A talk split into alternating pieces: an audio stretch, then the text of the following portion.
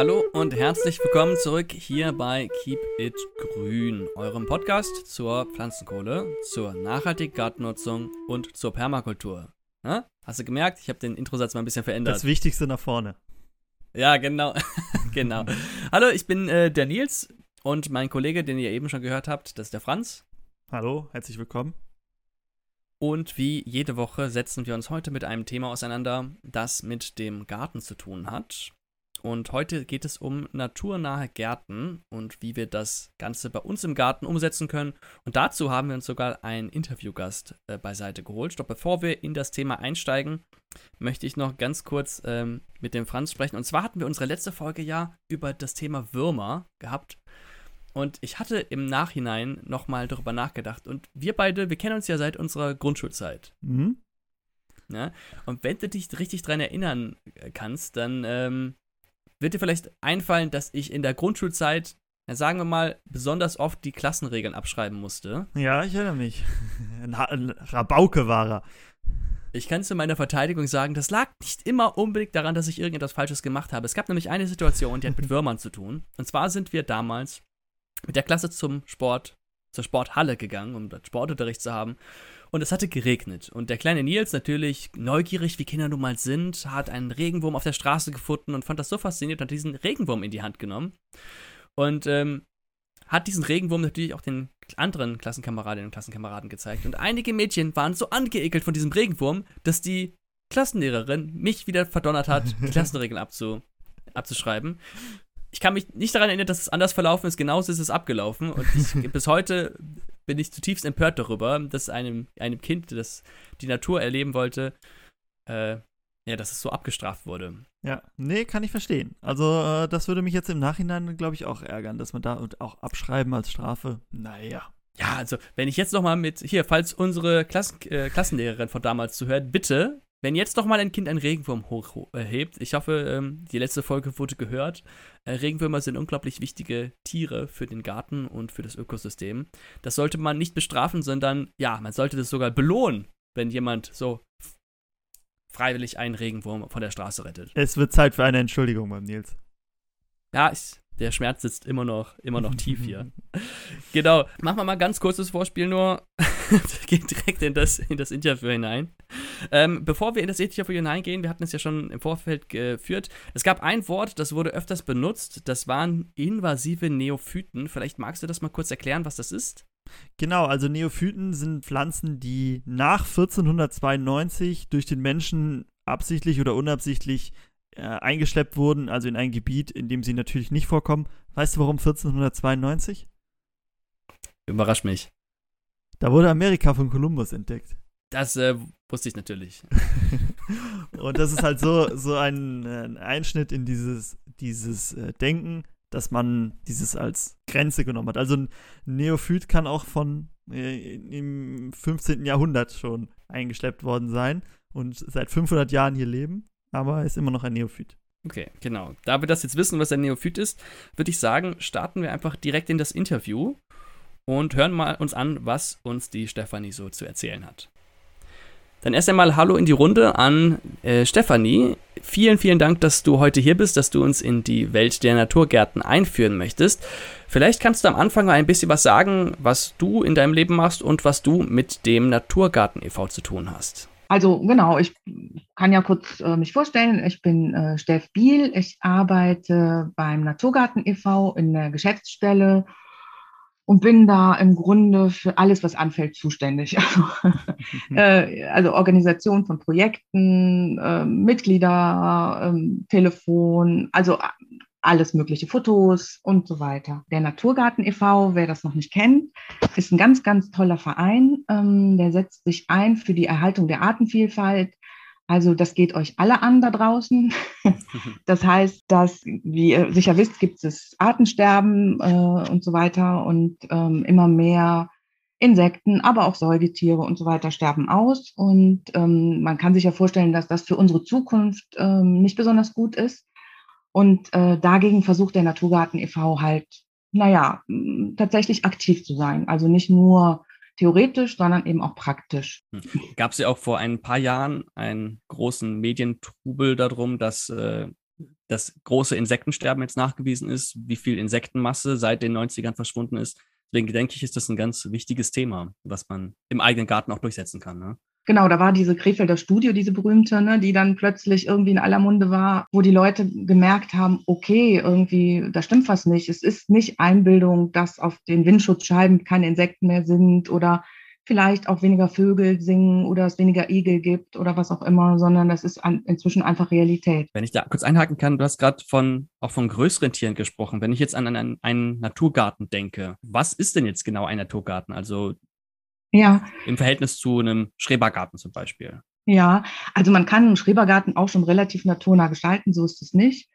Ähm, aber da gibt es ja immer so eine gewisse, so bestimmte Verordnungen oder so, da kenne ich mich jetzt nicht so mit aus. Ne? Aber mhm. grundsätzlich der Unterschied von Naturgarten zu einem konventionellen Garten, da gibt es ganz viele Unterschiede. Äh, Im Grunde ist es einfach so, klar, in erster Linie, wenn man so grundlegend ist, dann ist es natürlich, da wird weder äh, werden Pestizide verwandt noch äh, gedüngt äh, mit chemischen Düngemitteln ähm, oder ansonsten irgendwelche Chemie verwendet. Das ist natürlich schon mal ganz klar. Dann wird aber einfach ähm, darauf Wert gelegt, heimische Wildpflanzen zu etablieren. Also heimische Wildpflanzen sind in unserem Naturgarten das A und O im Grunde. Ne? Also es ist so, es gibt ja dieses Schloss-Schlüssel-Prinzip, so heißt es. Das heißt, dass bestimmte Insekten einfach auf bestimmte Pflanzen angewiesen sind. So, ne? Und wenn man was gegen dieses Insektensterben tun will, dann ist es eben wichtig, diese Pflanzen im Garten auch zu haben, sozusagen. Ne? Es gibt zum einen eben die Generalisten, wie Honigbienen oder bestimmte Hummelarten, die gehen auch auf alle möglichen Pflanzen, aber die, ähm, die Wildbienen, die so wichtig sind auch für die Bestäubung, und das ganze Ökosystem, die haben halt oft ganz spezielle Pflanzen. Also was weiß ich, es gibt der Natternkopf, da gibt es eine bestimmte Biene, ich weiß gar nicht genau, ich glaube Natternkopf, Mauernbiene kann aber auch nur, kann auch ein bisschen anders heißen. Ähm, die geht eben nur darauf. Ne? Und da gibt es ganz viele Beispiele von. Und in, insofern ist es wichtig, in einem Naturgarten nicht diese bunten, schrillen Blüten und, und Pflanzen zu haben, die, die oft steril sind, äh, sondern wirklich heimische Wild Wildpflanzen. So, ne? Also das ist ein ganz, ganz wichtiger Faktor. Und ansonsten ist es natürlich auch auch wichtig, bestimmte Lebensräume zu schaffen in einem Naturgarten. Also das heißt, dass es nicht steril ist, sondern was weiß ich, es gibt Totholz. Also Totholz ist eben ein sehr, sehr wichtiger Lebensraum. In Totholz äh, ist eben das Le tobt das Leben sozusagen. Also da sind ganz viele Käfer und äh, es gibt auch Wildbienen, die da drin sind und was auch immer. Und das ist natürlich dann wiederum Nahrung für den Specht oder wer auch immer da vorbeikommt und äh, Insekten braucht.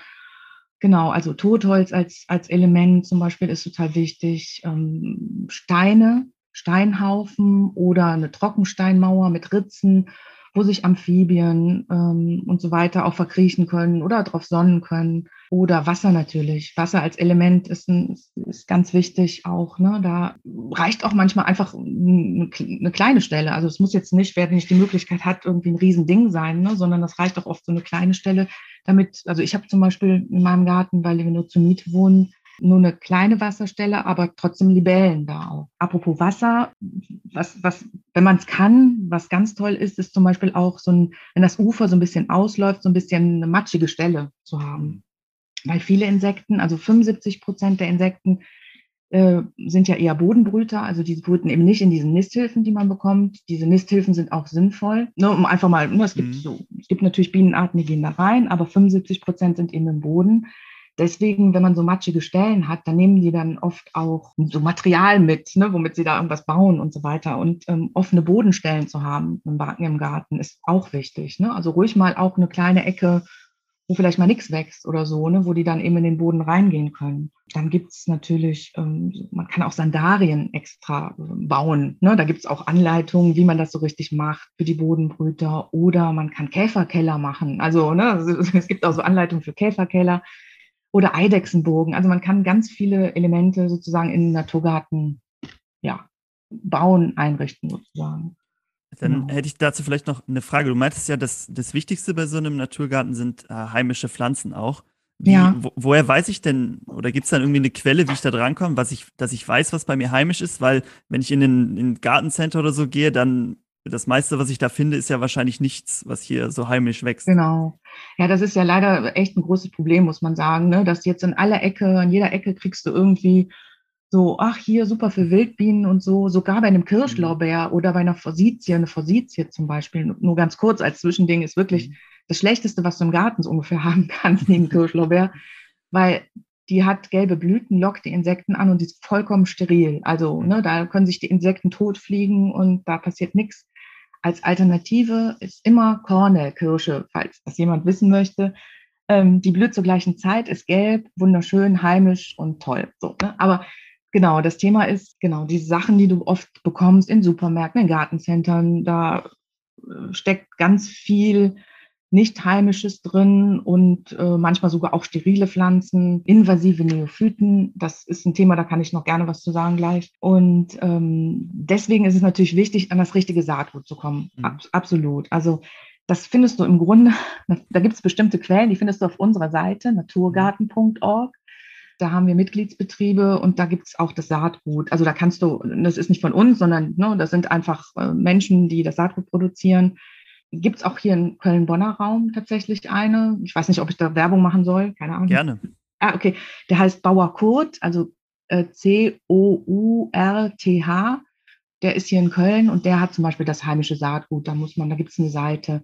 Dann gibt es die Alexianer, Klostergärtnerei hier in Köln. Die fangen jetzt auch immer mehr an, tatsächlich heimische Wildpflanzen zu produzieren und zu züchten äh, für den Verkauf. Da muss man halt aber genau gucken weil man kommt zu den Alexianern, die haben ganz viele Gänge mit tollen blühenden Pflanzen und dann gibt es einen Gang oder ein Ding, da sind dann so kleine Pflanzen im Moment, die sehen sehr, da passiert noch gar nichts, die sind nur klein und da ist nichts. Und das sind meistens die heimischen Wildpflanzen, die äh, erst, wenn sie natürlich äh, ne, äh, eingegraben sind und wenn eine Zeit vergangen ist, toll aussehen. Also das heißt, nicht die Sachen im, im ähm, wie heißt es, Baumarkt äh, kaufen, sondern tatsächlich, das findet man im Internet, kann man wirklich recherchieren. Also es gibt die Gärtnerei Strickler, ähm, Rieger Hoffmann, ähm, Lebensinseln-Shop, so heißt es. Also da gibt es echt einige, da findet man auf jeden Fall das, was man sucht. So, ne? Und ähm, genau, um da nochmal drauf zurückzukommen, es gibt in anderen Saatgutmischungen oder auch so, kann man eben leider heimische Neophyten, äh, invasive Neophyten, nicht heimische Neophyten, invasive, invasive Neophyten noch oft bekomme. Und das ist echt die Pest für die freie Landschaft. Ne? Ich weiß nicht, ob ihr das schon mal gesehen habt, äh, im Wald. Äh, ne, dieses, dieses ganze, diese kanadische Goldrute, diese gelbe, die alles übernimmt und dann sagen die Leute, ach, wieso, da summt es doch drin. Ja, mhm. das sind aber die Honigbienen und das sind eben nicht die, die wirklich gefährdeten ähm, Insekten. Weil mhm. Honigbienen sind Haustiere im Grunde, die von uns gehalten werden. Ne? Also da sollte man, da gibt es bei uns auf der Seite naturgarten.org eben auch ein tatsächliches Buch, was wir so erstellt haben. Also als PDF kann man das runterladen. Da sind alle ne-, invasiven Neophyten aufgeführt und da kann man tatsächlich mal gucken, okay, ist das jetzt was oder nicht. Du hast gerade einen äh, schönen Punkt angesprochen. Also das heißt nicht, äh, wenn ich eine Blume habe draußen und dort summt es, dort sind Insekten dran, dass das gleich gut für alle Insekten ist und dass, wenn ich eine Honigbiene sehe, dass das heißt, ach, mein, mein Garten ist insektenfreundlich. Ähm, sondern dass es, hast du ja auch am Anfang schon erzählt, es gibt spezielle Pflanzen für spezielle Insektenarten. Richtig? Genau, genau. Also das ist, das, das ging mir ja auch so, bevor ich mich mit dem Thema beschäftigt habe. Da habe ich irgendwie bunte Wiesen gesehen und gedacht, ja, da summt es, das ist ja ganz toll und habe selber hier bei mir in meinem Garten irgend so blöde Blumenmischung aus, keine Ahnung woher, aus irgendeinem Baumarkt oder so genommen, habe die da drauf gestreut und ähm, ja, hat dann super geblüht. Die Nachbarn fanden es auch toll und Honigbienen auch, aber das war es schon. Und dann bin ich eben so ein bisschen tiefer eingetaucht und habe gemerkt, okay, damit hast du gar nichts Gutes im Grunde gemacht. Du hast die Insekten, also die Honigbienen gefüttert, schön, aber die wirklich gefährdeten Insekten, die gehen da gar nicht drauf. Die können das überhaupt nicht verwerten. Also die, die gehen eben nicht auf irgendeine Goldrute oder, also auf die einheimische schon, aber die kanadische. Ähm, ne, da, die, die du fördern willst und die, die wirklich bedroht sind, unterstützt man damit eben einfach nicht. Das macht man tatsächlich nur mit heimischen Wildpflanzen. Mhm. Es gibt ähm, noch ein gutes Projekt, äh, das kann ich erwähnen, da machen wir, sind wir ähm, Projektpartner das heißt, tausende Gärten, tausende Arten, das findet man auch im Internet. Und die versuchen auch so ein Netzwerk noch mehr aufzubauen von ähm, Saatgutproduzenten und Produzentinnen. Ne? Also da kann man auch noch ein bisschen was finden. Wie ist es denn jetzt, wenn ich sage, okay, ich würde gerne heimische Pflanzen anbauen, ich lasse einfach meinen Garten brach liegen. Würde sich das dann auch etablieren oder muss ich da schon ein bisschen Einfluss nehmen? Ja, also es ist natürlich schwierig. Es kommt natürlich auch ein bisschen drauf an, was da vorher war und so, ne? Das jetzt einfach pauschal sozusagen. Mhm. Also es, es, werden sich Dinge einstellen. Auf jeden Fall, wenn ich hier den Rasen, ne, also wenn man den einfach wachsen lässt, dann kommen schon auch ein paar heimische Wildpflanzen. Aber es sind natürlich da auch oft eher so Löwenzahn oder Gänseblümchen, vielleicht auch mal äh, so ein paar andere, aber es ist jetzt nicht ähm, so ein riesiger Lebensraum mhm. sozusagen. Also man, es ist immer besser als Rollrasen oder jede Woche mähen oder so. Ähm, apropos mähen, nur noch kurz an alle, keine Rasenroboter verwenden, bitte nicht, weil äh, die, die töten nicht nur die kleinen Amphibien, Insekten und so weiter und die schreddern alles. Und ähm, ich habe mit ganz vielen Igelstationen zu tun und es gibt ganz viele Verletzungen, die Igel davon tragen. Ich wollte es nur kurz mal dazwischen mhm. schieben, weil äh, die Leute das einfach nicht verstehen. Ja, also genau, also um da nochmal drauf zurückzukommen, ein bisschen, ähm, wenn man das vielfältiger oder artenreicher haben will, dann sollte man schon tatsächlich eine Wiese anlegen. Und das heißt, wenn ich jetzt einfach mal davon ausgehe, ich habe jetzt einen Garten und da Rasen, den ich bisher immer alle jede Woche einmal gemäht habe und daraus möchte ich jetzt eine Wildblumenwiese machen. Mhm. Wie sollte ich da jetzt vorgehen? Also sollte mhm. ich erstmal alles abtöten oder? Ja, genau. ja, genau. Erstmal alles drauf sprühen. So, ne? genau. Das wäre äh, das wäre natürlich, ja, dann, dann wäre, dann, dann kann man gar nichts machen, ne? genau. Aber nee, im Grunde ist es echt nicht schwer. Also so, ich bin jetzt auch nicht die total sportlichste und so, aber das kann, das kann man ganz leicht machen. Man muss wirklich die oberste Narbe, Grasnarbe sozusagen abtragen. Das muss man schon machen, weil das sonst so dominant ist und ähm, die heimischen Wildpflanzen äh, sind oft Lichtkeimer, die brauchen halt auch Licht und Platz, um natürlich umzukommen. Deswegen ähm, würde das nicht funktionieren, wenn man einfach in die äh, Wiese Saatgut streut, das bringt halt nichts. Da kommt vielleicht mal eine Pflanze oder so. Ne? Mhm. Also das heißt, man muss die Grasnarbe abtragen tatsächlich und dann am besten so noch Wurzeln ein bisschen entfernen, wo du merkst, okay, hier sind noch so Wurzeln von irgendeiner Quecke oder von irgendwas, ne, Löwenzahn oder so. Das kann man machen. Und dann im Grunde den Boden ganz ein bisschen auflockern, aber jetzt nicht umgraben ne? oder irgendwie sowas, sondern leicht auflockern, dann macht man das Saatgut drauf, ähm, sozusagen. Das wird dann immer auf den Saatguttütchen auch beschrieben, wie viel mhm. pro Quadratmeter. Dann tritt man das fest, einfach nicht drauf, nichts, keine Erde drauf und so, sondern einfach festtreten und dann halt erstmal schon wässern, dass die so ein bisschen angehen. Ähm, letztendlich kommt natürlich auch ein bisschen aufs Wetter an. Wenn es eh regnet, muss man eigentlich gar nichts machen und ansonsten ein bisschen wässern am Anfang. Äh, später, das ist eben das Tolle bei den heimischen Wildpflanzen, dann wird, wenn es wieder diese trockenen, schrecklichen Sommer werden, vielleicht durch die Klimakrise, die man ja auch kennt inzwischen, ähm, dann ist das normale Gras nämlich braun, wenn man nichts machen mhm. würde, ne? wenn man nicht ständig wässert. Dann, und die heimischen Wildpflanzen, die können das. Die äh, können tatsächlich ganz viel aushalten. Irgendwann ist vielleicht der Punkt, wo man einmal eine Kanne drüber kippen kann oder so, je nachdem, wie lang es geht. Aber eigentlich sind die so angepasst und die, ähm, die können dann einfach noch weiter blühen und das sieht auch schön aus. Also mehr muss man eigentlich gar nicht machen. Fertig. So, ne? Okay. Und wenn ich dann die, oder bleiben wir ganz kurz noch beim Saatgut, du hast ja auch eben gesprochen, dass wir heimisches Saatgut nehmen. Wenn ich jetzt, sagen wir mal, aus Hamburg komme, ich möchte mir eine Wildblumenwiese anpflanzen, kann ich dann Saatgut, was in der Nähe von München angezüchtet wurde, nehmen oder sollte ich da, also wie regional muss es sein? Genau. Es sein? Ja, genau. Also es ist, es ist so, in Privatgärten dürftest du es natürlich im Grunde machen. Ne? Das ist anders als in Außenflächen und so, da gibt es strengere Regeln. Aber das ist ja das Gute, die wirklich guten heimischen Wildpflanzenproduzenten, also die ich auch eben genannt habe, mhm.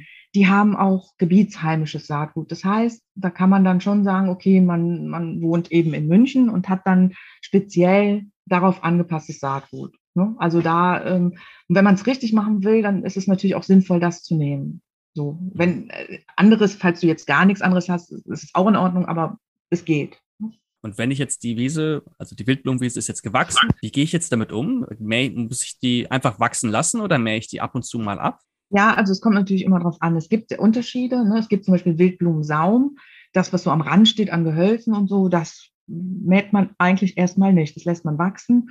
Und es wäre dann auch ganz toll, weil wenn es am Rand ist, stört es ja auch oft nicht, dann die Stängel stehen zu lassen, eben über Winter bis ins nächste Frühjahr und auch je nachdem länger, weil es eben ganz viele Insekten gibt, die, ähm, ne, die da ihre Eier ablegen, die sich da verpuppen, was auch immer. Und wenn man das abmäht, auch wenn man es dann noch so gut meint und irgendwie zusammenbindet, irgendwo hinstellt, dann äh, auch da ist, kann sein, dass da welche überleben, aber ne, das Risiko ist da auch schon hoch, dass sie es eben nicht tun. Also insofern am Rand stehen lassen wäre ganz toll, wenn man das machen würde. Ähm, die hm, Blumenwiese, wenn man jetzt tatsächlich eine Wiese hat, da kann man ja auch ganz schön wenn man zum Beispiel, man will ja auch leben in dem, in dem Garten, ne? da kann man schöne Wege mähen oder kleine Plätze mähen, die man halt so lässt, also wo man einfach tatsächlich immer mal äh, mäht, wo man, wo man gehen kann und so weiter. Und die Wiese an sich, die ähm, kann man ein bis zweimal im Jahr, das muss man halt sehen, mähen. Ich, äh, wenn es jetzt eine große Wiese wäre, würde ich tatsächlich immer die Staffelmaat, so heißt es, bevorzugen. Wenn das geht, dann würde ich einmal, was ich im Juni mähen, ein kleines Stück oder ne, eine, eine, ich würde sie dritteln sozusagen, also ein Drittel im Juni, dann würde ich ein, das nächste Drittel dann irgendwann im September oder so mähen und eins stehen lassen, wenn es eben geht, eben gerade für die Überwinterung und so weiter. Ne? Und zu mähen ist natürlich toll, wenn man eine Sense hat, wenn man hat und kann. Es gibt aber auch zum Beispiel einen Balkenmäher. Ähm, manche haben auch einen Balkenmäher, wenn die eine größere Wiese haben. Das ist auch ganz toll. Also das ist sehr schonend, weil man muss sich natürlich vorstellen, wenn man ähm, mit anderen Mähern äh, darüber geht, dann wird auch ganz viel geschreddert, zerhäckselt, auch an Lebewesen. So, ne?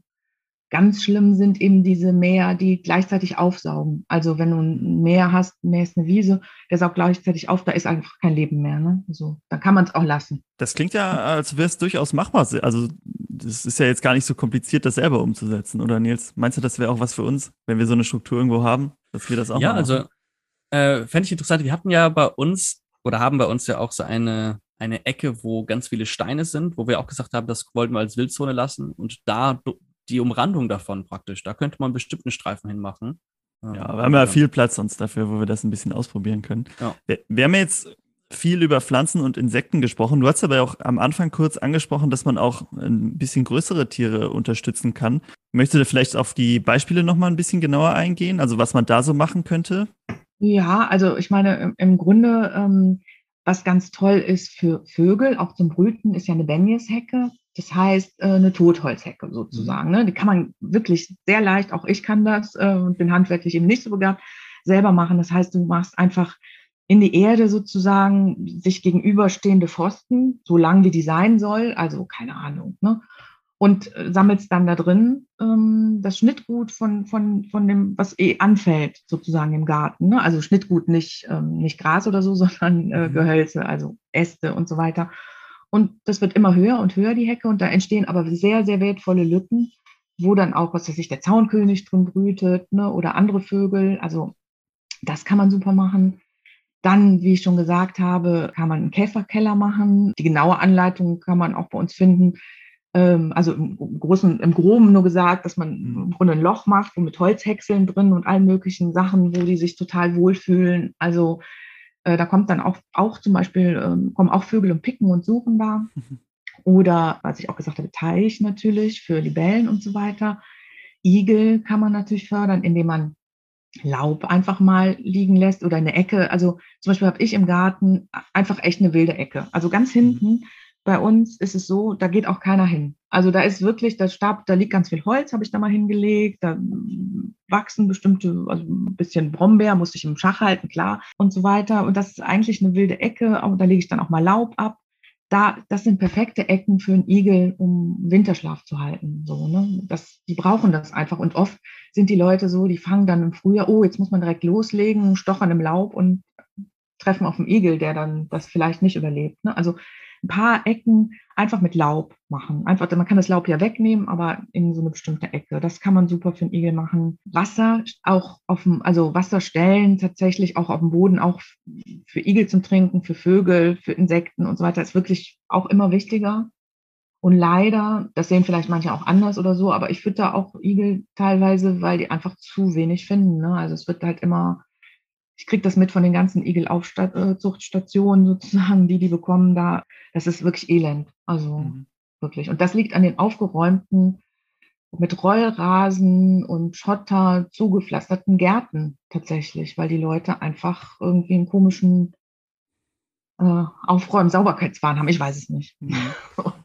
Dazu vielleicht ganz passend, äh, hatten wir im Vorgespräch auch darüber gesprochen, äh, Steingärten. Da haben Franz und ich uns ja auch schon mal drüber ausgetauscht und dass diese, diese Mode zum Steingarten, das ist etwas was ja vor ein paar Jahren ganz groß im Kommen war und wo dann kaum eine Pflanze gewachsen ist. Aber du meintest, du hattest mir erzählt, dass Steingärten nicht unbedingt schlecht sind. Ja, genau. Es gibt halt einen totalen Unterschied zwischen Schottergärten und Steingärten. Schottergärten sind ihr, die, die ihr meint. Das sind Gärten, die werden, da wird erstmal alles abgetragen, da kommt ein Vlies drunter, wahrscheinlich, also meistens, dass da ja nicht irgendein Unkraut hochkommt, äh, was aber Quatsch ist, weil es irgendwann eh kommt, durch Vögel eingetragen wird und so.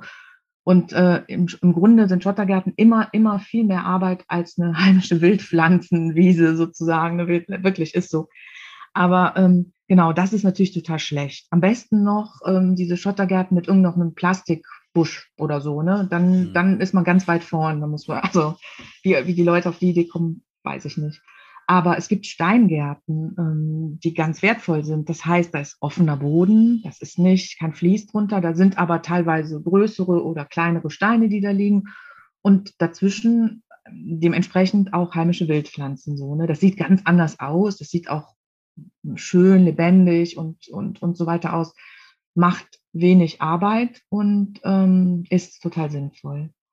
Ähm, was grundsätzlich aber eben bei diesen oder auch bei Staudenbeeten schon so ist, dass man, also es ist wirklich wenig Arbeit, ich kann das nochmal sagen, so, ne, weil die Leute davor immer zurückschrecken. Mhm. Was, äh, was schon gemacht werden muss, ab und zu äh, muss man da mal durchgehen und unerwünschte Sachen ein bisschen rauszupfen, die sonst vielleicht alles übernehmen. Ne? Also ein bisschen Pflege brauchen die schon. Wenn man die wuchern lässt sozusagen, dann ähm, hat man vielleicht auch irgendwann nicht mehr das gewünschte Ergebnis. Also ne, man muss schon immer mal gucken und sagen, okay, da ist jetzt, was weiß ich, äh, vielleicht drei Disteln zu viel, da muss man mal was wegnehmen oder so. Ne? Das schon.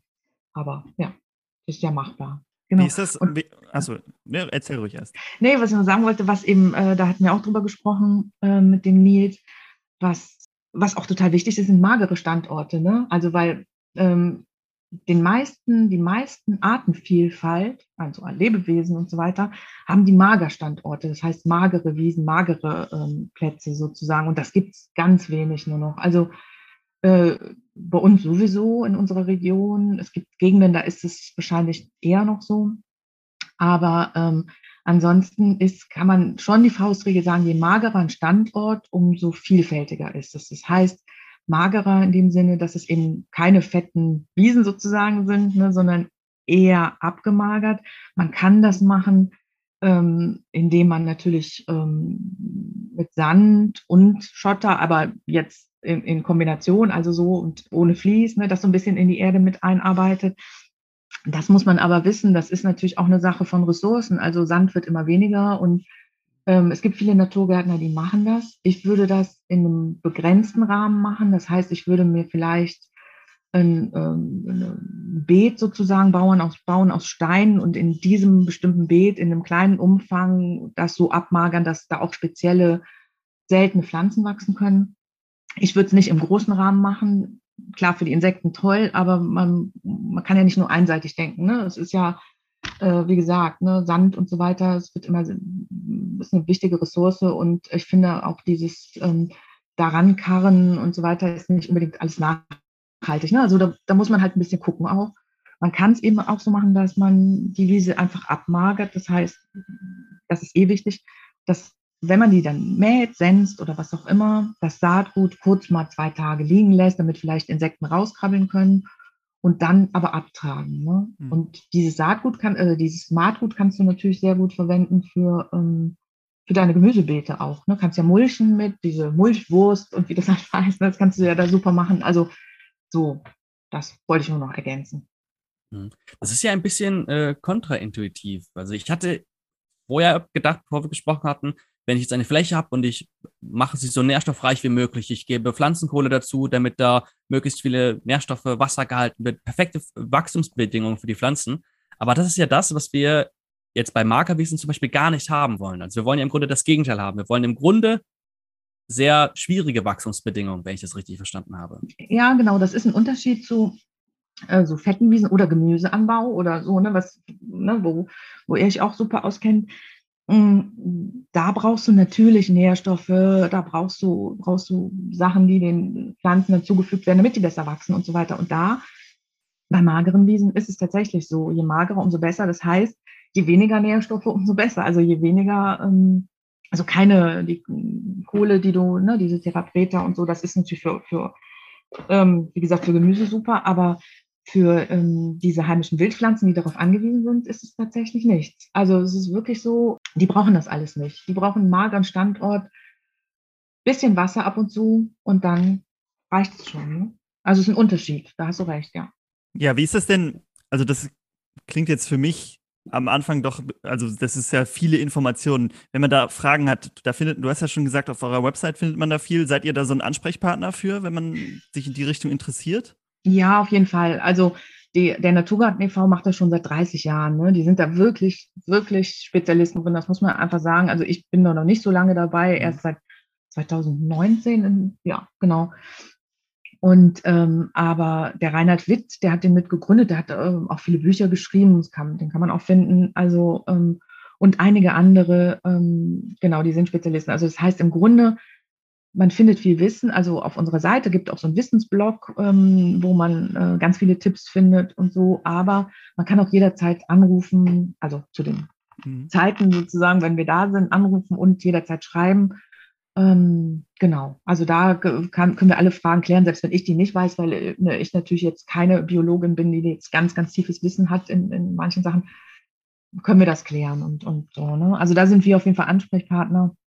Und es wäre auch gut, wenn einfach die Leute ähm, ja einfach ein bisschen mehr Bewusstsein dafür bekommen, ne? dass man, dass die wissen, also man muss nachhaltiger leben. Man, man kann auch mal auf Sachen verzichten. Man, also das ist jetzt natürlich ein anderes Thema. Man muss nicht im Winter Erdbeeren essen. Man, äh, ne, man, man kann auch im, im Garten ein, ein Biotop schaffen für, für Menschen und Tiere. Und äh, aber man muss es halt auch einfach wollen und die Notwendigkeit sehen. Und ähm, ja, also das wäre so mir ein Anliegen, dass die Leute einfach ein bisschen mehr das Bewusstsein bekommen, dass wir für uns keine Insel sind, sondern ne, wir brauchen, wir brauchen einfach die Umwelt, also die Mitwelt oder wie man es nennen will. Noch eine Frage dazu. Du hattest am Anfang gesagt, dass ihr auch Projekte durchführt. Kann ich, wenn ich jetzt ein größeres Stück Land habe und ich sage, ich möchte da gerne ein Naturgartenprojekt draus machen, kann ich da mit euch zusammenarbeiten? Oder, ja, also, oder macht ihr nur eigene Projekte? Nee, nee, also es ist so, wir jetzt als, als Verein, wir haben schon äh, eine, also Tagungen zum Beispiel, ne, Naturgartentage oder Regionaltage, ähm, solche Sachen, bestimmte Veranstaltungen. Wir haben auch mal äh, Gärten, die wir betreuen, aber oft ist es so, wir haben ja ganz viele, also das muss man sagen, dafür, dass unser Verein nicht so groß ist, haben wir unglaublich viele Mitglieder, die ehrenamtlich arbeiten, wirklich sehr viele. Und die sind ganz deutschlandweit, gibt es so Regionalgruppen, so heißt es. Und die machen oft Gärten mit Leuten oder alleine oder Schaugärten oder wie auch immer. Ne? Ähm, das heißt, wenn, wenn Menschen sich überlegen, ähm, das zu machen, äh, können die sich trotzdem gerne an uns wenden, dann können wir Kontakte vermitteln. Es gibt natürlich auch ganz viele ähm, äh, Planer und Planerinnen oder Fachbetriebe, die bei uns äh, wirklich zertifiziert sind. Wir haben sogar eine Naturgartenakademie, da kannst du den Naturgartenprofi machen über zwei Jahre und ähm, weiß das alles, was ich gesagt habe und noch viel, viel, viel mehr. und kannst eben Gärten planen. Und das wäre, ist natürlich schon eigentlich eine gute Maßnahme, ähm, sich erstmal zumindest für den Plan professionell Hilfe zu suchen oder eben Kontakte mit einer Regiogruppe. Ähm, und dann das Bauen würde man dann entweder alleine oder zusammen oder wie auch immer machen. Aber ähm, vorher planen ist schon wichtig. Ne? Nicht einfach loslegen, so würde ich sagen. Also ihr seid da, ihr könntet da sonst auch gut vermitteln, habe ich das Gefühl. Absolut. Ja, ja also absolut. Guter erster Ansprechpartner für das Thema. Genau, also jederzeit. Ne? Also da ähm, kann ich immer gucken, wer ist da gerade in der Nähe, was passt. Ich kenne ja inzwischen auch viele Leute und kann auch Leute empfehlen, da auf jeden Fall. Hm. Ja. Ich muss auch sagen, für manche hören sich ja so, so Wildgärten und so, das ist ja dann, oh, das ist einfach irgendeine Wildnis und das gefällt mir dann nicht. Aber wenn man sich mal eure Website anguckt, die verlinke ich euch auch alles, da sind so schöne Bilder drauf, muss ich sagen. Also da war ich echt beeindruckt. Das sieht ja richtig gut aus. Da kriegt man richtig Lust, die Sachen selber auszuprobieren, die ihr da erklärt habt. Also da könnt ihr gerne mal vorbeischauen. Das, nur für die Bilder lohnt es sich schon. ja, das ist wirklich so, ne? Das ist wirklich, du kannst ja auch Naturgarten ähm, so anlegen. Also, ne, so dass er, dass er, du kannst es wild machen natürlich, aber du kannst ja dann deinen Vorstellungen entsprechend machen und du kannst äh, mit den heimischen Wildpflanzen, die können so toll aussehen und man kann da wirklich wahnsinnig schöne Bilder machen und mhm. Beete und genau und ähm, was, was ich noch kurz sagen wollte, was, was auch am Anfang, als ich zum Beispiel damit angefangen habe, ne, das habe ich auch eben gesagt, da habe ich gedacht, ja, je bunter, umso besser. Und es ist aber nicht so. Ich meine, ne, heimische Wildpflanzen, die sind nicht alle so komisch grell, irgendwie in komischen Farben, künstlichen Farben, die es eigentlich gar nicht gibt, aber die sind trotzdem, wenn man hinguckt, total schön und, ne, und, und ja, ganz wunderbar. Also. Ja, sehr schön. Hast uns richtig viel Hunger darauf gemacht, äh, viele Dinge davon mal selbst auszuprobieren. Und ich gehe jetzt auch deutlich offener durch die Welt ähm, und schau mal, wo ich überall kleine Biotope sehen kann, wo sich äh, Insekten ansiedeln können. Und äh, wenn ihr mal, ähm, also vielleicht kann man ja auch mal zusammen irgendwas starten und das ähm, begleiten oder so, wer weiß. Also, ne? Wir wären bestimmt bereit. Es gibt ja eine Köln, es gibt eine Eifler und Köln-Bonner Gruppe bei euch in der Nähe. ja, viel, vielen Dank dafür. Ich bin mit meinen Fragen jetzt hier am Ende. Hat der Franz noch was auf dem Herzen? Ich bin auch durch. Super. Dann noch einmal vielen, vielen, vielen Dank dafür. Du hast uns sehr schöne Einblicke gegeben, ähm, hast uns allen heute etwas beigebracht. Und ähm, ja, damit dann noch einmal einen schönen Dank an dich und äh, die letzten Worte gehen an dich. Ah, okay. ja, also äh, ging die Zeit ging jetzt total schnell um. Also ich bin ganz überrascht und ich hätte, glaube ich, noch viel, viel mehr erzählen können. Aber das könnt ihr alles auf der Seite naturgarten.org erfahren. Und Leute, macht was. Es ist wirklich wichtig und es ist irgendwie, äh, das ist nicht nur irgendein Trend und das ist nicht nur irgendeine Mode, sondern Ihr müsst einfach wirklich was machen. So. Und da sind wir wieder zurück in unserem eigentlichen Studio. Nils, äh, sehr spannend, was wir gerade alles gehört haben, oder? Was, was wäre der Punkt, den du als erstes umsetzen wollen würdest? Ich habe mir einiges notiert davon. Ich äh, kann es gar nicht alles durchgehen. Aber was ich äh, ganz spannend fand mit den, mit den Grünstreifen, also mit den Blühstreifen, wenn man das so möchte. Und da habe ich direkt, äh, habe ich ja auch schon im Interview gesagt, direkt an unsere unser Gebiet, unsere kleine Steinoase gedacht, dass wir darum vielleicht so eine kleine Blumenoase drumherum anbringen könnten. Mhm. Dass man diese natürlichen Komponenten zusammenpackt. Was ist bei dir auf der Liste? Genau, das ist ja vielleicht ein äh, wichtiger Punkt. Ne? Wir reden ja viel über Permakultur und Permakultur hat ja auch immer eine Wildzone. Und die kann man natürlich auch ein bisschen am Anfang einmal äh, dahin führen, dass es eine richtige Wildzone ist mit den Pflanzen, die wir hier heimisch haben. Und dann entweder so einen Magerrasen integrieren oder ihr habt ja alles gehört, eben, was man da alles machen kann, dass man das so ein bisschen, ein mhm. bisschen in die Richtung lenkt. Und ich denke, das ist auch was, was wir gerne übernehmen können. Was ich aber auch spannend fand, waren ja nicht nur Pflanzen, ne? wir haben ja auch über, über Tiere, wie man die unterstützen kann, geredet. Diesen Käferkeller ist, glaube ich, das erste, was ich ausprobieren würde. Äh, da muss ich mir mhm. auf jeden Fall nochmal äh, genau angucken, wie das funktioniert hat. Aber alles, alles sehr spannend. Ich habe richtig Lust. Ähm ich bin jetzt auch richtig versucht, äh, nicht nur etwas anzupflanzen, sondern auch zu schauen, was denn nun für Insekten bei uns rumkräuchen und fleuchen. Und zwar von der besagten Totholzstelle, die wir haben. Mhm. Sie meinte ja auch, dass sie hatte, früher hat sie eine Blumenwiese gesehen, da hat es gesummt und sie dachte, das ist wunderbar. Und wenn sie sich das angeschaut hat, waren da im Grunde nur Honigbienen. Und das möchte ich jetzt bei unserer Totholzstelle mal machen. Ich möchte mal nachschauen, was lebt denn da jetzt eigentlich? Was für Tiere können wir die identifizieren? Sind das irgendwelche Arten, die besonders gefährdet sind? Mhm und einfach mal ein bisschen verstehen, äh, um, um, es mal ein bisschen greifbarer zu haben, was ist jetzt eigentlich das, was wir da gerade fördern? Ja. Also zerrupfen wir mal ihr Biotop und schauen mal, was da alles so. Das Problem der Wissenschaft, ne, dass man es irgendwie zerstören muss, Nein. um es zu erforschen. Hatte schon, das hatte schon Gandalf gesagt im Herr der Ringe. Wer ein Ding zerstört, um zu verstehen, wie es funktioniert, hat den Pfad der Weisheit verlassen. Und das werden wir natürlich nicht machen. Zumindest nicht im großen Rahmen. Also einen kleinen, kleinen ja. Pieks. Eigentlich müssten wir damit aufhören mit äh, diesem Zitat.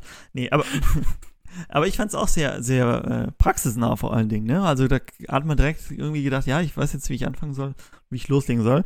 Äh, wenn euch das interessiert, ich habe ja schon gesagt, wir verlinken euch alle Links, die ihr braucht, unten in der in den Podcast-Show Notes. Und da könnt ihr dann gerne nochmal alles nachlesen. Und äh, da gab es ja auch Anleitungen offenbar.